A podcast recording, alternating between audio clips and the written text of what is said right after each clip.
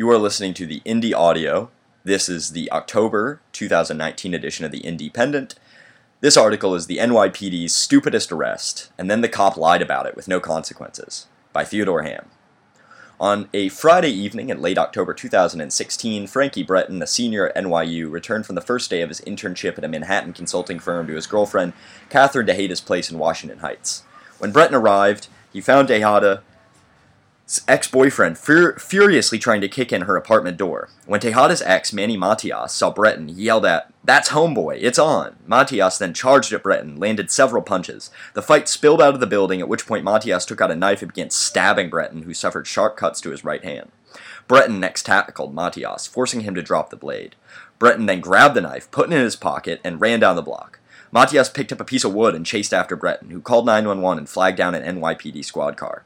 As Breton and the other officers arrived back at Tejada's building, more cops pulled up. When Breton exited the squad car with officers, Matias shouted, That's him! Breton showed his bloody hand to the cops, but Matias, though unscathed, insisted, No, he stabbed me. NYPD Sergeant Freddie Cruz then searched Breton for a weapon and found Matias's knife in his pocket. Although Tejada and other witnesses assured them that Matias was the assailant, the cops nevertheless cuffed Breton. He and Matias were brought to the 33rd precinct, where the latter was already wanted for earlier assaults on Tejada. At the station's house, Matias gave a statement against Breton, whose cops then charged with first degree assault. Matias walked out of the precinct a free man. Breton was held in custody until his arraignment that Saturday in Manhattan Criminal Court, where, despite being charged with a violent felony, he was released without bail. Breton's hand was still bleeding, so he went to the New York Presbyterian Hospital, where doctors told him that although he needed sutures, too much time had elapsed after the initial wound to apply them. He had received no treatment while in custody. Things then even got more absurd. On that same Saturday, NYPD officer Steve Clark, who had arrested Breton, taken Matias's statement at the precinct, and sent the report charging Breton to the Manhattan's DA office, visited Tejada's apartment. Clark proceeded to apologize to Breton for wrongly arresting him, and to Tejada for releasing Matias without searching for active warrants.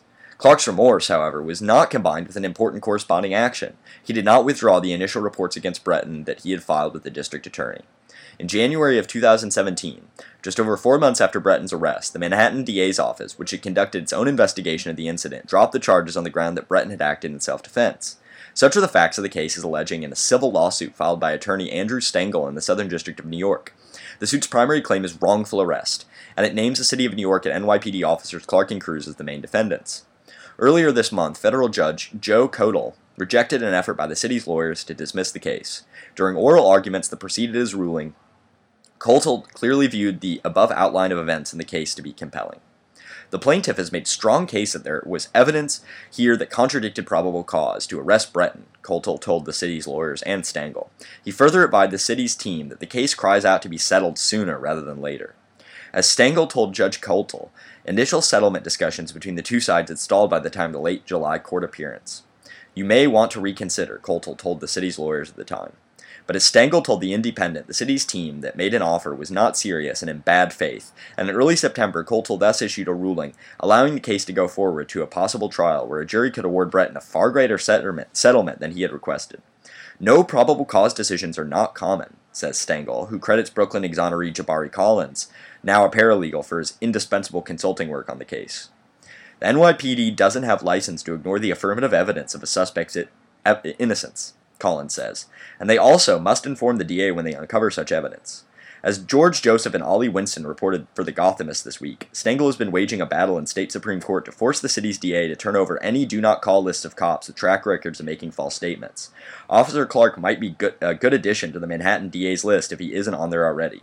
Epilogue Matias was not charged for his assault on Breton, but he has had several scrapes with the law since the 2016 incident.